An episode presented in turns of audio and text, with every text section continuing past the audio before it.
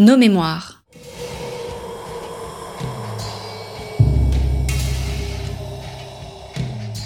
Une émission de la rédaction de Storia Voce.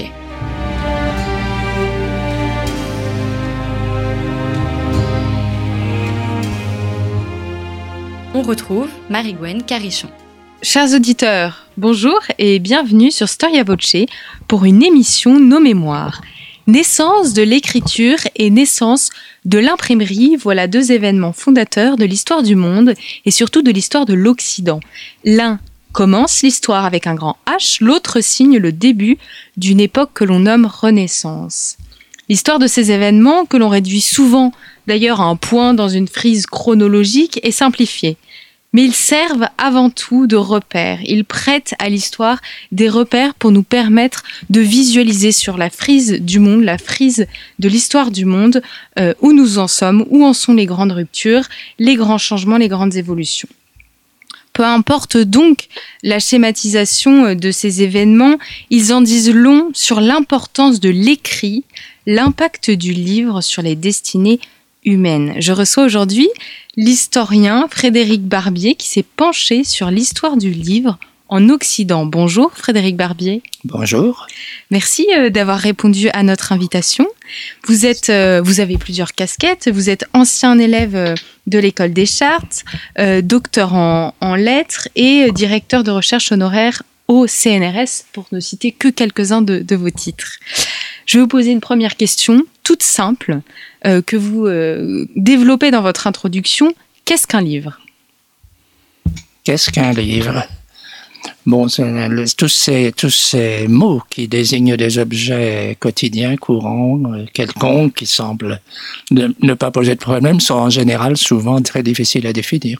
Donc, le livre pour l'historien du livre, c'est un, un objet constitué d'un certain type de support et qui prendra des formes qui peuvent être très différentes. C'est-à-dire que sous l'appellation de livre, nous désignerons aussi bien des livres que ce qu'on appelle en histoire du livre, en bibliographie des pièces, c'est-à-dire de toutes petites choses, des brochures, des plaquettes, des choses comme ça, ou même des périodiques, euh, des journaux, des périodiques imprimés. C'est tout ce qui est imprimé. Je m'occupe plutôt du livre imprimé et euh, qui est destiné à une certaine forme de publicité, à une certaine diffusion. Donc la particularité du livre serait le fait que l'écrit en question soit destiné à être diffusé. Oui, le, livre, euh, en principe, pas, on a des exemples qui vous prouveraient le contraire, mais en principe, d'une manière très générale, c'est destiné à être diffusé dans un certain cercle. Les tirages euh, ont varié évidemment au cours des âges, mais même la, 1455, 54, 55, 56, les tirages, par exemple, de la Bible sont de l'ordre de 200 exemplaires. Aujourd'hui, chez un éditeur scientifique, quand vous tirez à 2000 exemplaires, on considère que c'est beaucoup. Alors, est-ce qu'il y a une grande période qui sépare le début de l'écriture, si on peut la dater, et le premier livre? C'est très difficile. D'abord, le début de l'écriture, on est en dehors de ma spécialisation. Euh, c'est-à-dire que ça se passe des, millénaires avant le, avant notre ère, avant le Christ. Euh, les trois ou quatre euh, grandes géographies, c'est l'écriture mésopotamienne. La première, c'est l'Égypte, bien sûr, la Mésopotamie, la, Chine, et puis euh, l'Amérique précolombienne. Mais euh, quand on considère les... Il faut considérer, si on veut parler un peu rapidement des deux choses qui sont relativement connues, euh, le livre a changé très profondément de forme. Euh, Jusqu'à l'époque grecque, à la bibliothèque d'Alexandrie et à l'époque romaine, jusqu'au troisième, quatrième siècle de notre ère, le livre est ce qu'on appelle un volume, un volumen, c'est-à-dire un rouleau. Le livre relié en qu'on appelle entre spécialistes, le livre en cahier, le livre avec des feuillets pliés, reliés sous une couverture, etc., qu'on appelle le codex, se répand en Occident à partir du IVe siècle. Donc, euh, ce qui est très frappant dans ces phénomènes-là, jusqu'à une époque relativement récente, c'est la, la, lenteur de diffusion d'un certain type de, de phénomène. C'est le fait que des possibilités qui apparaissent avec l'imprimerie, par exemple, vers 1450 euh, sont exploités deux ou trois générations plus tard. Le premier livre, donc, ce sera le IVe siècle en Occident. Premier euh, codex, les premiers codex. Et de quoi parlent-ils ces codex? Oh, D'une manière générale, euh, si on veut encore une fois simplifier de manière peut-être abusive, euh, ce qui est sur des volumina, sur des volumens, sur des rouleaux, ce sont les textes de l'Antiquité. Si le, si le codex se répand, c'est aussi parallèlement à l'expansion à d'une nouvelle religion qui est le christianisme. Et le christianisme utilise plus systématiquement des, des, des livres encaillés que des, que des livres en rouleau, pour toutes sortes de raisons. Et mais quelles sont ces raisons? Ça interpelle. De bah, la première raison, c'est que euh, les rouleaux sont faits en, en papyrus. Et que quand on est en Occident, on n'a pas de papyrus sous la main, sauf en Sicile ou en Espagne méridionale. Donc, euh, le, le, le support usuel, c'est le parchemin. Et à ce moment-là, euh, les conditions sont complètement différentes, les conditions de travail ne sont pas les mêmes et les conditions d'utilisation ne sont pas les mêmes. Par exemple, sur un rouleau, vous n'écrivez que d'un côté. Euh, sur un, sur un, dans un codex, vous écrivez les deux côtés du feuillet. Euh, ça revient évidemment bien moins cher. Euh, et les conditions d'utilisation ne sont pas les mêmes, puisque le rouleau, vous ne pouvez pas le feuilleter par définition. Le codex, le livre en cahier, vous pouvez le feuilleter, vous pouvez le tenir ouvert, vous pouvez revenir en arrière commodément, etc. Dans ma, dans mon livre, je cite un exemple d'un consul romain qui s'est tué en manipulant un, rouleau parce qu'il voulait pas le lâcher, parce que c'est pas commode de dérouler et d'enrouler, chercher un texte. Il y a des rouleaux qui pèsent plusieurs kilos, qui sont extrêmement lourds. Et le consul est tombé, euh, s'est cassé la, la, la, cuisse ou la jambe, et il est mort peu après parce que ça, dans les conditions où ça s'est fait, euh, ça a s'infecter, il est mort. Le livre tue donc. Ah oui, mais je pourrais vous montrer des images, c'est tout à fait mis en scène la bibliothèque qui s'écroule sur le, sur le lecteur. Est-ce que le livre est un objet de prestige? On, imagine ça surtout pour le Moyen Âge. On imagine les livres enluminés d'une très grande préciosité et d'un prix euh, assez considérable. Est-ce que finalement euh, tout le monde a déjà lu un livre dans sa vie euh, au début du Moyen Âge ou c'était vraiment réservé à l'élite? Certainement pas. Il y, a il y a un phénomène contre lequel il faut absolument se, se défendre, c'est l'effet d'optique. C'est-à-dire que on a l'impression que les choses se passent en même temps parce que c'est loin. En réalité, euh, je vous ai dit tout à l'heure, entre l'apparition d'une euh, l'apparition d'une nouvelle invention comme le livre imprimé et l'exploitation de tout ce que ce livre imprimé permet de faire, il s'écoule des générations. Alors on dit oui, des générations, mais en fait une génération c'est 30 ans, trois générations ça fait un siècle, etc. Et finalement, ça ce sont des délais qui peuvent être très longs.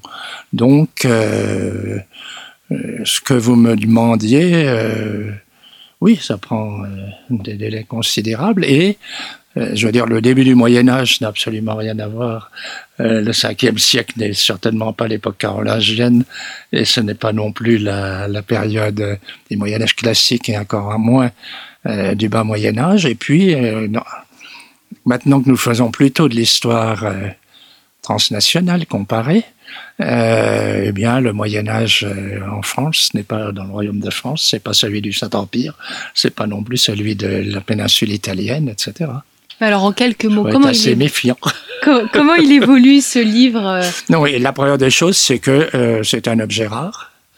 Il faut bien considérer que pour faire une Bible, vous avez besoin de plusieurs centaines de peaux de moutons. Donc ça suppose d'avoir des troupeaux euh, de moutons euh, importants, d'en disposer, de pouvoir investir dans ces choses-là. Ce sont des objets rares. Quand on a des prix, on constate que euh, y a des livres, des manuscrits qui valent des fortunes. Euh, par exemple, ceux qui sont conservés au musée Condé à Chantilly, euh, ce sont des choses absolument, euh, ça vaut réellement des fortunes. Et la deuxième chose, c'est que le, livre est très, donc le livre est très rare et D'abord, les trois quarts des gens habitent dans à la campagne, ce sont des gens, des ruraux. trois quarts, 80%, ça dépend évidemment des régions. Et ces gens-là, euh, pratiquement, sont pas alphabétisés. Et dans les villes avant le, 12, le 11e ou le 12e siècle, la majorité des gens n'est pas alphabétisée non plus. Par conséquent, la question se pose pas. Euh, ça peut durer comme ça euh, jusqu'à la Russie euh, impériale, euh, beaucoup plus tard que, ce qu'on peut imaginer. Le, les, les, les manuscrits sont rares et ils circulent relativement. Bon, on dit toujours, on a des exemples de manuscrits qui circulent bien, mais euh, quand on est dans un monastère isolé euh, à l'époque carolingienne, euh, dans l'ensemble, ça ne circule pas. De, ce n'est pas un monde extrêmement ouvert. Ce qui nous paraît évident aujourd'hui, qu'on apprend les sciences dans les livres. Les livres, on en voit partout. Oui. Mais autrefois, le livre, c'était un objet de prestige peut-être plus qu'un objet Alors, de science et que, et que les, les euh, voilà, le peuple apprenait euh, par les vitraux des églises, par exemple, où la culture était finalement plus orale. C'est ce que ça prouve, c'est ce que ça explique. Ah bah, il faut bon. En effet, le, livre est peut-être un objet de prestige euh, pour le, au fond, de pour ce que l'on pourrait appeler les pouvoirs politiques. Donc, même de grands prélats qui sont des personnages de première importance, des évêques, des archevêques, des grands abbés, et puis les princes, des grands féodaux, etc., auront des collections euh, qui sont qui ne sont pas toujours considérables, mais euh, qui sont extrêmement euh, soignées, et qui leur apportent une part de ce qu'on appelle en sociologie la distinction culturelle. Ils sont, ça détermine un genre de vie, de même qu'ils habitent dans un château, qu'ils ont un certain mode de vie, qu'ils s'habillent d'une certaine manière, etc., etc. Ça, c'est exact. Maintenant, euh, savoir ce qu'il y a dans ces livres, la première des choses à considérer au Moyen Âge, c'est qu'en Occident tout au moins, euh, la langue écrite, c'est le latin. Euh, donc, euh, et la première, la première littérature, c'est une littérature théologique religieuse, la Bible, euh, les pères de l'Église, un certain nombre de textes pour la liturgie, etc. Euh, ensuite, c'est la découverte ou la redécouverte ou le, la, comment dirais-je, la, la, permanence, la conservation de la tradition de, du savoir antique, mais une très grande partie de ce savoir a disparu avec les livres qui le, qui le, le portait, le contenait. Et puis, euh, enfin, ça, ça, change fondamentalement à partir du XIe siècle avec les débuts euh, l'essor d'une nouvelle conjoncture, l'émergence de systèmes de, de structures d'enseignement et puis le, la mise en place de structures politiques qui s'appuient sur une forme de rationalité qui suppose que les gens soient formés pour un certain type de travail. Par conséquent, par exemple, le, les juristes, les, euh, les, ou bien dans un autre domaine, les médecins, etc., etc les choses changent réellement euh, de manière très fondamentale à partir du moment où la civilisation, disons, le poids des villes devient relativement plus important. Étant entendu que jusqu'à la fin du, jusqu'à l'époque, euh, de toute manière, jusqu'au XVIIIe siècle, la majorité de la population n'est pas en ville. Alors, vous parliez de, des vitraux, etc. Je serais assez réservé. Euh, on peut imaginer ça me pose toujours des problèmes. Je n'ai pas une vue d'aigle. Je regarde un vitrail, ça un fouillis de couleurs, et finalement, si je connais pas les choses, je, ne les vois pas. Pour euh, identifier ce qui est représenté, il faut le connaître à l'avance. C'est-à-dire, je pense que les, les, par exemple, sous le porche de l'église euh, de la basilique Saint-Marc de Venise, il y a les fameuses euh, les fameuses représentations dont on dit que fameuse mosaïque, et on dit toujours c'est la Bible des pauvres, c'est le. Euh, bon, je pense que c'est faux. Je pense que euh, il fallait être, euh, en tout état de cause, il fallait avoir la, euh, être en mesure d'identifier ce qui était représenté pour pouvoir l'interpréter, et que ça.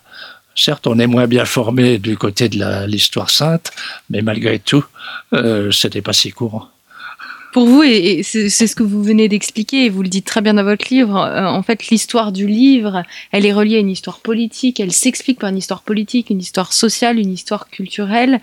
Euh, et vous expliquez, vous dites, page 385, qu'il y a une corrélation, je vous cite, entre l'essor de la civilisation de l'écrit et euh, d'une évolution de la modernité assimilé à la recherche de la rationalité. Qu'est-ce que vous voulez dire par là?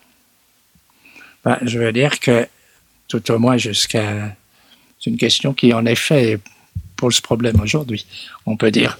Mais jusqu'au 19e, mais peut-être l'apogée, c'est le 18e siècle des Lumières, euh, le, la construction du savoir s'est faite de plus en plus euh, par la conquête d'une forme de rationalité qui était dégagée au fond des, croyances religieuses, quelles qu'elles soient, et euh, une forme de rationalité qui posait, euh, qui est bien mise en, en évidence euh, par l'astronomie, quand on reconstruit le système du monde, que le nouveau système dans lequel la Terre n'est pas au centre, etc., et que les choses tournent, est mis en cause par Rome et que les, on répond que et pourtant la Terre tourne.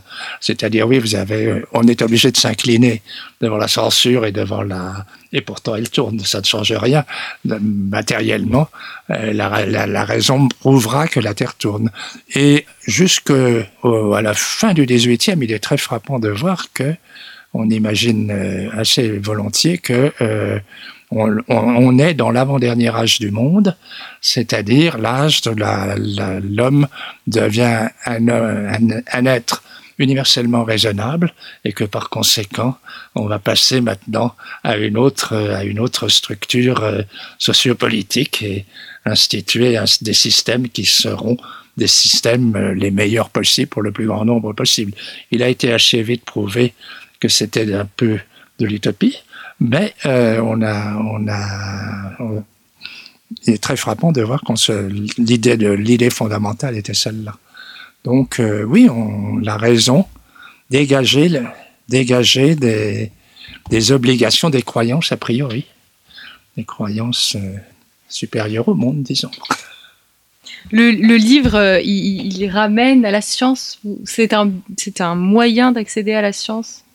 Dans un livre, vous trouvez tout ce que vous voulez. Vous pouvez trouver de. À la, je veux dire à la rationalité plutôt. C'est un moyen de s'émanciper des croyances. Qu'est-ce que vous entendez par là?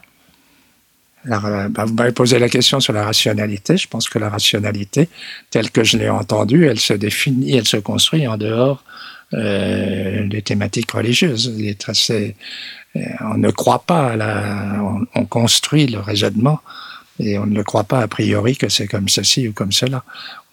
Mais euh, quant à savoir si le livre en soi est quelque chose de qui, comment dirais-je, pas contribue à la diffusion de cette forme de pensée, on peut discuter. Euh, il, est de fait que dans les, bibliothèques, à partir du moment où il y a plus de livres, on est obligé de les classer pour les retrouver, pour les localiser, pour les ranger, pour les identifier, pour les retrouver, pour pouvoir les utiliser. Et pour les classer, en général, on les classe systématiquement, c'est-à-dire dans un système organisé des connaissances. Alors, il y a les classes se succèdent. Toujours la première classe, en principe, c'est la théologie. Donc, il y a la Bible, etc. Et puis ensuite, le droit, la jurisprudence, euh, les sciences, euh, les lettres et la les sciences et arts, la, la littérature, etc il y a une construction de toute manière par derrière qui est une construction à visée universelle, c'est-à-dire que, en priori, dans une grande bibliothèque qui, sera présentée dans une salle de bibliothèque avec des rayonnages sur toutes les faces, vous aurez une sorte de condensé, de compendium de la, du savoir universel et euh, avec un compendium organisé, c'est-à-dire que classé en fonction d'un certain nombre de critères. Euh, ça ne veut pas dire que vous trouvez tout. D'abord, il faut que la bibliothèque ait, les moyens. Et ensuite, ce qui est le plus intéressant, c'est que euh, la bibliothèque peut posséder certains livres, mais ne pas les, ne pas les donner à lire. Euh, ce qu'on appelle les enfers. La Bibliothèque nationale, c'était l'enfer. on a des exemples assez caractéristiques de livres, comment dirais-je, que telle maison religieuse possédait vers 1730 ou 40 et qui, dans les catalogues, sont notés, euh, sont notés livre très dangereux, livre à 9 Enfin, on comprend que ce n'est pas la communauté à tout un choc. Donc, euh, ça, il y a, la, il y a la, la pensée générale et puis il y a la pratique. C'est pas la même chose. Vous parlez des bibliothèques, Frédéric Barbier. À partir de quand elles existent? Ah ben, la, bibliothèque de référence pour les Occidentaux, c'est toujours celle d'Alexandrie. Mais il est très, il est vertigineux de penser, voyez, quand vous me parliez tout à l'heure des manuscrits médiévaux, des grandes bibliothèques du Moyen Âge, une très grande bibliothèque, par exemple à la Sorbonne, euh, vous avez, vous n'atteignez pas euh, 2000 volumes. Euh, c'est considérable, mais enfin c'est hors de proportion avec ce qu'il pouvait y avoir à Alexandrie. On parle de 500 000, peu importe, de toute façon ça se comptait par centaines de milliers. Il est vertigineux de penser que ces choses-là ont, disparu euh, pour toutes sortes de raisons. Entre autres, la raison que je, que je vous ai signalée tout à l'heure, à savoir que ces textes étaient pour copier sur des volumes, sur des, sur des rouleaux. Et à un moment donné, lentement bien sûr, mais enfin on a changé la forme du support et ça suppose de retranscrire les textes. Et bien entendu, on ne les a pas tous retranscrits. D'abord il fallait les moyens et ensuite on a retranscrit bien sûr seulement ceux dont on pensait avoir besoin et les autres ont disparu. C'est intéressant parce que on a des phénomènes analogues aujourd'hui. Euh, pourquoi euh, l'invention de l'imprimerie par Gutenberg, pour utiliser la phrase classique, mais qui, veut dire, euh, qui, propose une vision très simplifiée de la réalité, est-elle une véritable innovation et marque, est un marqueur dans l'histoire de l'Occident, un marqueur chronologique. Ça se passe sur le Rhin, pas loin de Francfort, à Mayence, en 1400, enfin entre Strasbourg et Mayence, mais disons c'est mis au point définitivement à Mayence. Certainement en 1452, la mention, la chose est faite. Alors, c'est ce qui est frappant, mais on ne s'en rend pas compte immédiatement. Ce que voulait Gutenberg, c'était euh, fabriquer des manuscrits de manière euh, mécanique, plus vite, moins cher et dans de meilleures conditions, disons, euh, que ce qu'on avait en copiant les textes. Et donc, le premier manuscrit, bon, il y a toute une, toute une logique, mais disons le premier grand livre européen, comme disait Henri-Jean Martin, euh, qu'il donne, c'est la Bible. Cette Bible est publiée à 200 exemplaires, dont on conserve encore euh, dans les 150. C'est assez remarquable. Et, et elle a réellement, elle a la forme d'un manuscrit. Et d'ailleurs, comme ça arrive très souvent avec les nouvelles techniques, euh, ces techniques ne dispose pas du vocabulaire spécialisé qui permet de décrire les machines ou de dire même ce que c'est que cet objet qui est un livre imprimé. Donc il y a des périphrases pour dire c'est un livre fabriqué sans, sans, plume, etc. Enfin, le, vocabulaire apparaîtra, se mettra en place petit à petit. Mais euh, que ce soit donc la première des choses, c'est l'objectif n'est pas du tout d'instituer ou de mettre en plus de mettre en place pardon une rupture, c'est au contraire une forme de continuité pour de produire des objets pour un marché qui existait déjà, c'est-à-dire les, les prélats, les clercs. Euh, le cas échéant, ceux qui n'avaient pas les moyens d'acheter un manuscrit ben, pourraient acheter une Bible imprimée qui était déjà quelque chose de relativement onéreux. Après, les choses changent à échéance d'une... Ça, c'est ce qu'on appelle en fait l'innovation de procédé, c'est-à-dire l'invention d'un nouveau procédé qui permet de fabriquer des objets. Et après, les choses changent très profondément dans les. On est allé vers 1450. 1480, les choses changent très profondément. Et là, on invente un autre objet qui est réellement le livre imprimé, qui est un objet complètement différent, qui va devenir complètement différent du manuscrit et qui va ouvrir à un marché qui n'est plus du tout alors qui est, qui est aussi beaucoup plus large que le marché traditionnel euh, qui était celui des livres euh, du bas de la fin du Moyen Âge. Et euh, que, ça soit une... Bon, on a employé des termes que j'ai... Je ne peux pas les critiquer trop parce que c'est une de mes formules, mais ils sont parfaitement critiquables. Mais c'est la, c'est la première révolution du livre, c'est celle de Gutenberg, et la démonstration est prouvée par le simple fait qu'entre 1452 et 1500, on publie plus de 30 000 éditions. Alors, on ne connaît pas les chiffres de tirage, mais si on admet même un tirage à 500 exemplaires, ça veut dire que en moyenne, vous avez des dizaines de milliers, de, de millions, pardon, d'objets livres qui sont diffusés à travers l'Europe et notamment l'Europe occidentale en une cinquantaine d'années. C'est quelque chose qui n'a jamais, qui ne s'est jamais produit. En fait, c'est une sorte de choc des médias, une sorte de choc. La société a été confrontée à un phénomène nouveau qu'elle a appris à gérer. Les phénomènes de ce type-là, on, est en plein dedans aujourd'hui. Euh, est-ce que tout un chacun, par exemple en 1510 ou 1520, va pouvoir lire tout, tout, tout ce qui est disponible sur le marché? Est-ce que tout un chacun va pouvoir publier sans contrôle tout ce qu'il a envie de publier, etc. Euh, comment euh, vous allez protéger votre investissement? Vous avez investi pour faire une édition, surtout par exemple dans les pays comme le Saint-Empire. Un collègue à 100 km bah, vous barbote un de vos exemplaires et le reproduit sans, du, tout avoir les mêmes frais que vous, évidemment. Euh, comment vous protégez votre, votre investissement? Quels sont, Comment vous mettez en place des droits euh, de toutes sortes? Comment vous rétribuez le cas échéant ceux qui vous donnent les textes? Enfin, tout un tas de, toute une quantité de problèmes qui se posaient pas du tout dans les mêmes termes antérieurement et qui se posent un peu dans d'autres termes, mais qui sont comparables d'une certaine manière aujourd'hui avec les nouveaux médias. Oui, cette première révolution, elle ouvre de nouveaux marchés et elle instaure de nouveaux euh, de nouveaux rapports Est-ce que de nouveaux métiers se créent également? Ah bah, Tous ces métiers, euh, aucun de ces métiers n'existait.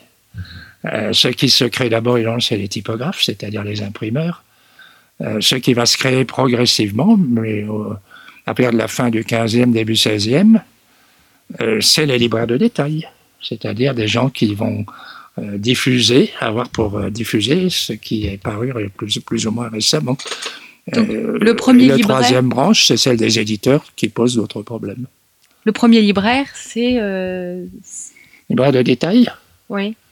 Oh, je ne saurais pas m'avancer. C'est 17e siècle? Ah non, vous êtes bien trop tard, c'est 1490. 15e siècle, le premier Début, en tout cas, dans, on a des exemples pour certaines villes. Mais bon, les manières de travailler sont, le cas échéant, complètement différentes. Ah, par exemple, en Allemagne, ça fonctionne autrement. Mais euh, dans certaines villes, on a bien connu, on a des livres de détail vers 1510-1520 des détaillants qui feront le cas échéant autre chose en même temps, mais enfin, qui sont là. La première librairie de détail, c'est quand même celle qui est représentée en 1500 précisément euh, dans la danse macabre des imprimeurs, euh, publiée par Mathias Schulz à Lyon en 1500. C'est la première image d'une librairie. La seconde révolution du livre, euh, c'est entre 1760 et, 1914. Donc là, c'est mon point de vue. Pourquoi une deuxième révolution? Est-ce que c'est également lié à une plus grande diffusion euh, du livre, comme, euh, comme je l'expliquais pour la première, où il y a un changement culturel, politique qui s'y adjoint, qui est un petit peu plus important? Il y a une euh, diffusion euh, de plus en plus grande de l'imprimé au 18e avec euh, notamment la montée en puissance, non pas des livres certes, mais de ce que j'ai mis tout à l'heure sous l'appellation de livre, c'est-à-dire les périodiques. La, la, la, presse périodique commence en Angleterre et va se diffuser sur le continent de manière de plus en plus rapide au 18e euh, bon, il faudrait, on pourrait chercher des chiffres, ça n'a pas grande importance. Mais ça suppose aussi, si vous voulez, toute une restructuration de l'espace. À partir du moment où vous diffusez un périodique, par exemple tous les mois ou tous les 15 jours, il faut pouvoir euh, le transporter, il faut pouvoir euh, recevoir les paiements, etc. Ça veut dire qu'il y a une forme de révolution des, communications par derrière. Mais euh, on a une poussée tout à fait nette de la demande et l'inquiétude qui monte, de savoir comment on peut y répondre. Alors, les choses changent à partir en effet de la décennie 1760. On a différents indices qui montrent que euh, les, acteurs, au fond, les, les, institutions se déplacent, les systèmes des pratiques se déplacent, etc. Mais euh, euh, un indicateur très net de, de l'inquiétude, c'est le fait que le papier a été fabriqué avec des chiffons. Or, les chiffons, c'est des, vieux vêtements qu'on qu'on réduit en bouillie en quelque sorte, avec laquelle on fait de la pâte à papier. On n'est pas du tout dans une économie où quand vous avez un trou votre chemise, vous l'achetez et vous en achetez une autre. Euh, ça ne fonctionne pas comme ça, on ravaude, etc. Donc avoir des quantités de chiffon, c'est problématique. Euh, il y a la chasse au chiffon et puis en fait, on cherche euh, dans les années 1770-1780 de nouveaux supports qui puissent, qui soient susceptibles de remplacer celui dont on pense que on ne pourra pas le, on n'aura pas en quantité suffisante. Et grand, la grande mutation se fait en deux temps. Le premier temps, c'est la Révolution française. La Révolution française prône que chacun aura accès à un certain type de texte, etc., et que ces textes circuleront librement, enfin, la, la Déclaration des droits de l'homme dit un certain nombre de choses, c'est la théorie. Elle met en place, au fond, les conditions d'un marché supposé de masse qui n'existera pas dans l'immédiat, mais qui, est mis, les conditions sont mises en place par, ces, par les politiques des années 1789 et suivantes. Et puis ensuite, c'est la révolution, euh, comment dirais-je, industrielle elle-même en un certain nombre de, de phases successives à partir même des années 1810. Et euh, avant la Révolution française, il y a un livre qui fait beaucoup parler de lui, qui a un impact dans les esprits, pour les nations euh, Ouais. assez considérable. C'est l'Encyclopédie, qui est le best-seller de l'époque. Pourquoi Qu'est-ce qu'il dit vraiment, euh, ce livre? Parce que ça soit un best-seller, c'est exact. Ce qui est très frappant, euh, l'encyclopédie a été publiée d'abord en une grande collection in folio, euh, dont ça a pris un certain temps, mais surtout ça coûtait une somme relativement importante. Donc tout un chacun n'avait, euh, c'était réservé à, ceux qui pouvaient se l'offrir en quelque sorte. Et puis ça s'est énormément diffusé, enfin énormément. Toutes choses égales d'ailleurs, on est sous l'ancien régime, parce qu'il y a eu des quantités de ré- de- d'éditions euh, in quarto, donc de plus petits formats, qui ont été faites dans, non pas en France, mais dans des villes qu'on appelle les, les villes périphériques, où on pouvait, où on travaillait, qui étaient, qui- en général des villes dans des espaces francophones, euh, dans lesquels on pouvait imprimer à l'écart, à l'abri de la censure royale et des dispositifs, euh, disons, de protection du royaume. Et euh, la plupart des, des encyclopédies qui ont été diffusées à ce moment-là l'ont été sous forme in quarto et sous forme de, de contrefaçon. Alors, Bon, c'est un joli, c'est un best-seller et c'est aussi un joli coup de, une belle opération de marché. Il est évident qu'au XVIIIe siècle, un des éléments qui monte en puissance, c'est la toute puissance, c'est la figure du grand auteur. Le grand auteur s'impose. Les, les nôtres, bien sûr, c'est Voltaire, Rousseau, Diderot, et puis le, le personnage assez fascinant de Beaumarchais, euh, qui est engagé dans un certain nombre d'opérations de librairie de tout premier plan.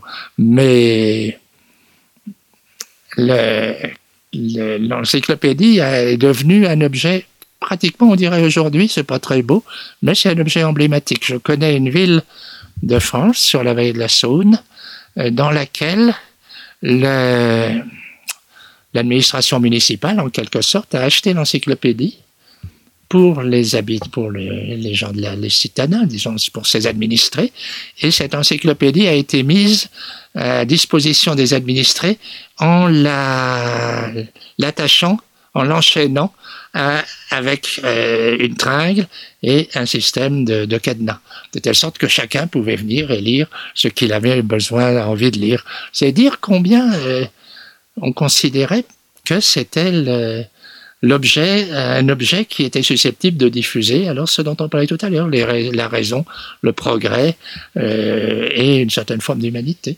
Est-ce qu'on peut dire réellement que l'encyclopédie a diffusé les idées des Lumières? Oh, C'est un abus de langage. Non, ça peut être un abus de langage parce que, bien sûr, mais certainement, elle les a diffusés. c'est- vrai, mais très vite, l'encyclopédie a eu aussi des, comment dirais-je, des, concurrences. La plus célèbre est celle du grand livre d'un personnage assez fascinant aussi, qui est peut-être le prototype du grand éditeur en France, c'est Charles-Joseph Pancook.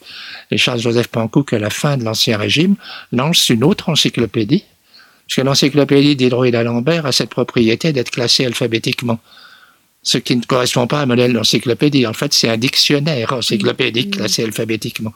Et parfois, c'est pas très commode que de retrouver dans au fil de l'alphabet tous les articles qui peuvent se rapporter à un certain problème qui vous intéresse. Tandis que l'idée de, de, de Pankouk, c'était de faire la même, de, de, donner une encyclopédie, mais classée, organisée systématiquement selon les, comme ce que je disais tout à l'heure à propos des bibliothèques, selon les grandes classes de la connaissance. Et c'est ce qu'on appelait l'encyclopédie méthodique de Pankouk. Il s'est lancé un peu avant la Révolution et malheureusement pour lui, évidemment, la Révolution a compliqué beaucoup les choses et ça a été terminé bien, bien, enfin des dizaines d'années plus tard.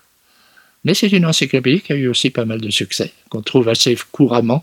Le problème étant que souvent les collections ne sont pas complètes, parce que comme la publication s'est étendue sur peut-être plus d'une génération, les gens n'ont pas suivi toujours, pour toutes sortes de raisons.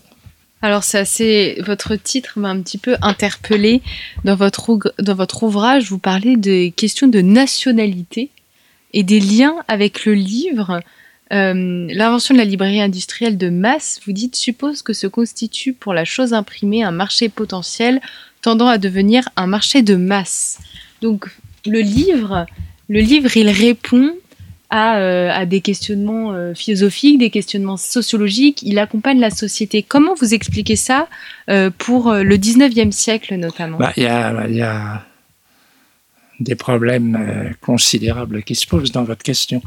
Euh, D'abord, c'est l'évolution démographique. Ensuite, euh, le fait que c'est la révolution de l'urbanisation, l'exode rural qui va, selon des chronologies différentes, mais qui, qui va apparaître et se développer. Et puis, c'est la révolution industrielle de la librairie qui fait que, par exemple, en France, à partir des années même 1830, à partir de la monarchie de juillet, euh, le prix du livre va tendre à diminuer. C'est-à-dire que vous aurez pour un prix, euh, le même prix, une quantité supérieure de textes. On, vous fournira plus de matériaux à lire. Alors le prix diminue et en même temps, le cas échéant, qu'on voit très clairement en Allemagne, le revenu moyen peut augmenter. Et par conséquent, vous avez des, toute une structure différente des consommations qui va se mettre en place, dans laquelle le livre euh, euh, et l'objet imprimé va jouer un rôle le cas échéant non négligeable. Euh, c'est la grande époque, par exemple, du feuilleton de, du feuilleton de, librairie, le feuilleton hein, donné d'abord dans la presse périodique et puis après repris dans l'édition proprement dite, euh, et qui va à la fin du siècle, quand même, vous avez des tirages de l'ordre de 200 000 exemplaires, des centaines de milliers d'exemplaires euh, chez les grands éditeurs parisiens. Donc, euh, on a vraiment, à un moment donné, on change là à nouveau d'échelle. D'ailleurs, les machines ne sont pas les mêmes. C'est au 19e que euh, le livre est à la portée de tout le monde peut-être pas de tout le monde, mais en tout cas, l'équilibre s'est complètement modifié à un moment donné. Ça ne veut pas dire que les gens l'achètent, ça ne veut pas dire non plus qu'on a les moyens. Quand on étudie ce qui est toujours très difficile, mais on a des éléments, vous étudiez la, structure des, comment dirais-je, des budgets des ménages. Vous voyez ce que les gens achètent selon leur niveau de connaissance, selon leurs revenus, etc. Euh, c'est pas du tout comparable ce qu'achètera euh, un riche, euh, disons un riche propriétaire terrien dans la campagne, et puis un instituteur qui gagne dix fois moins, mais qui investira davantage dans les livres, etc., ou dans, la, dans une certaine type de, dans la culture, disons, imprimée. Il y a des différences considérables. Donc, globalement, oui, je pense que on ne peut pas dire le, contraire. Je ne sais pas si on voit toujours, quand on se promène à travers la France, il me semble que ça, ça a tendu à disparaître parce que les gens ont fait ravaler leur façade. Mais il y a encore quelques décennies, on voyait euh, couramment dans les villes de province, le long des routes, la publicité du petit parisien. Le petit parisien, euh, avec des chiffres de tirage absolument phénoménaux. Vous aviez à Paris plusieurs euh, titres qui, avant la Première Guerre mondiale, tiraient chacun plus d'un million. Euh, tous les jours. Euh, ça n'existe plus. Les, plus grands journaux, les quotidiens français, il n'y en a pas un qui tire à un million. Donc, le, le 19e a certainement marqué un, changement, un, nouveau, un nouveau changement d'échelle. Alors, j'ai appelé ça aussi la seconde révolution du livre, ce dont on peut discuter, euh, dans l'idée qu'on arriverait dans la troisième, qui est celle dans laquelle on est plongé depuis un certain temps. On, va y venir à cette troisième révolution. Et euh, avant, j'aimerais, euh, j'aimerais que vous nous disiez quelques mots sur, euh, sur cette époque du début du XXe siècle où le livre est important et le livre est très utilisé par les instituteurs. Il y a des grands débats à l'Assemblée sur le livre et notamment le livre d'histoire. Et on peut lire euh, dans le journal officiel de très longs discours euh, qui débattent sur des chapitres et des paragraphes de livres d'histoire euh, d'élèves de CM1. Qu'est-ce que, que ça vous inspire, ce genre d'anecdote? On discute toujours sur la, sur le contenu de l'enseignement de l'histoire. Ça m'inspire surtout l'idée que ce sont des problèmes dont on ne devrait pas nécessairement discuter dans les assemblées du, type des chambres des députés, parce que, euh, comment dirais-je, la, la, direction de la recherche doit rester absolument libre. Alors après, ce qu'on met dans les manuels, euh, c'est un autre problème. Disons qu'au 18 à l'époque dont vous parlez, euh, la République, telle qu'on l'a En France, les historiens y tenaient au XIXe siècle une place relativement importante à un certain nombre de, à certains niveaux. Victor Duruy, par exemple, sous le Second Empire, etc. Euh, même Lavis ou d'autres euh, plus tard. Donc, euh, le statut n'était pas exactement le même que ce qu'il est devenu aujourd'hui. Mais dans l'ensemble, euh, je serais.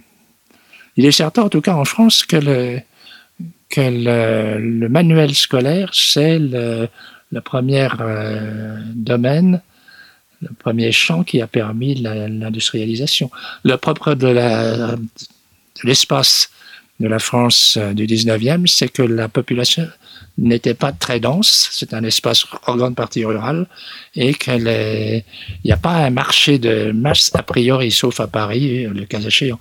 Et le marché de masse, il est, construit à partir du moment où, sous la marché de juillet d'ailleurs d'abord, euh, on décide que la scolarité ou la scolarisation sera universelle. À ce moment-là, il faut fournir des manuels et à ce moment-là, c'est évidemment une sorte de manne pour un certain nombre de maisons, nécessairement parisiennes d'ailleurs, parce qu'il faut être près du ministère pour avoir les, pour avoir les contrats.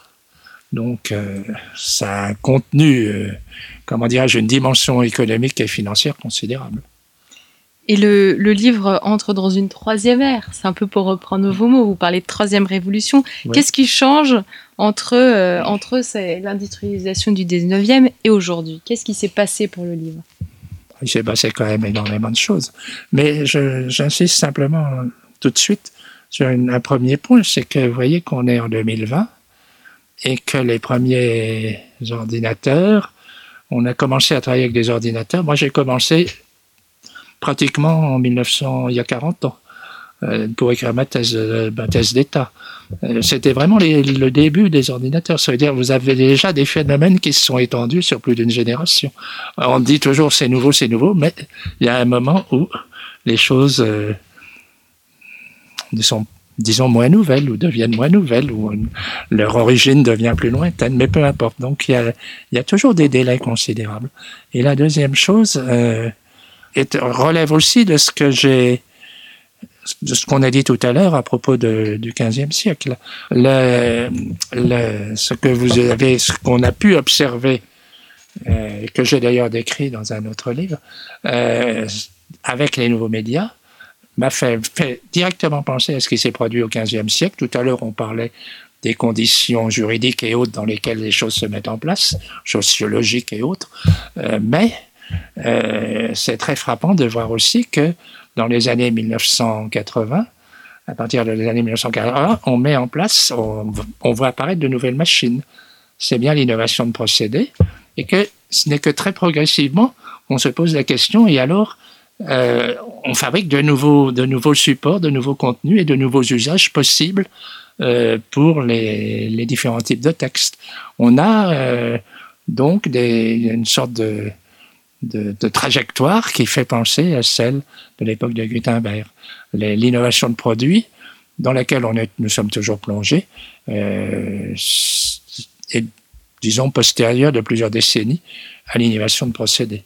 Alors maintenant, ce qui change, mon Dieu, il y a tellement de, de possibilités, mais puisque nous sommes à l'époque du confinement, euh, la première chose qui change, c'est qu'on peut assez facilement, mais pas toujours, et les historiens du livre probablement moins que les autres parce qu'ils ont besoin des objets, euh, mais on peut assez facilement avoir accès au texte de chez soi.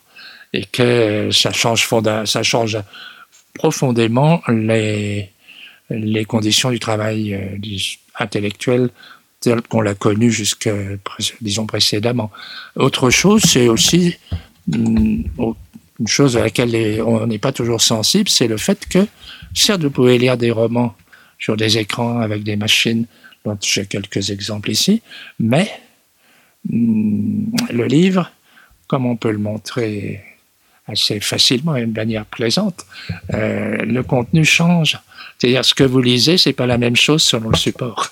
Euh, et même dans les imprimés, vous voyez bien que c'est pas la même chose. Quand vous prenez des textes qui sont censés ne pas bouger, par exemple le texte de la Bible, et vous alignez des Bibles sur une table depuis, mettons, depuis les années 1500 jusqu'à aujourd'hui, vous voyez bien que pratiquement, il y a quand même des différences assez notables dans l'usage qu'on peut faire des, livres que vous avez sous les yeux. Donc les objets sont pas les mêmes et les, choses qu'on peut faire avec, l'appropriation des textes, la manière dont on, peut, lire, dont on peut euh, appréhender ce qui est contenu, n'est pas c'est pas du tout la même chose. Euh, donc, euh, il y a là des changements. On a du mal quand même à repérer. Et puis, il y a une chose qui sur laquelle on discute beaucoup, mais qui est en dehors de mes compétences, c'est le fait que euh, nous avons vécu sur la logique alphabétique et sur la logique qui était celle, et le sommet de la logique alphabétique, à la limite, c'est le livre imprimé tel qu'on l'a connu. Et en, réalité, en ce moment, cette logique alphabétique linéaire euh, est en train d'être déconstruite, alors il faut en construire une autre. Euh, ce n'est pas un jugement de valeur, c'est un état, probablement un état de fait. On construira une autre logique. Il est il n'est pas nécessaire qu'elle soit, parfaitement possible qu'elle soit intéressante et, riche, mais il faut aussi être très attentif au fait que les livres ont permis une certaine, euh, comment dirais-je, égalité dans la diffusion des savoirs, des connaissances, des pratiques culturelles, etc. Et qu'aujourd'hui, euh, avec les nouveaux médias, il faut peut-être être aussi sensible à ce type de problématique que euh, il faut diffuser des choses à peu près cohérentes. on parle beaucoup de, fausses nouvelles, fake news, etc. Il faut maîtriser ces, contenus et la manière dont on les diffuse et dont on est susceptible de les utiliser. Alors nous sommes en plein dans ces problématiques-là, c'est peu de le dire. Merci beaucoup euh, Frédéric Barbier. C'est moi qui vous remercie. Euh, je rappelle euh, que vous avez publié un ouvrage qui s'appelle Histoire du livre en Occident et vous revenez sur toutes les problématiques qu'on a évoquées d'où vient le livre, pour qui, euh, comment et euh, quelles sont les grandes phases de transformation du livre. votre livre vient de sortir chez Armand Collin, aux éditions Armand Collin, à l'automne dernier. Je, vous conseille, chers auditeurs, de le parcourir et la, couverture est absolument fascinante. Merci ah, à vous. Merci à vous, chers auditeurs, et je vous dis à très bientôt pour une nouvelle émission de Nos Mémoires.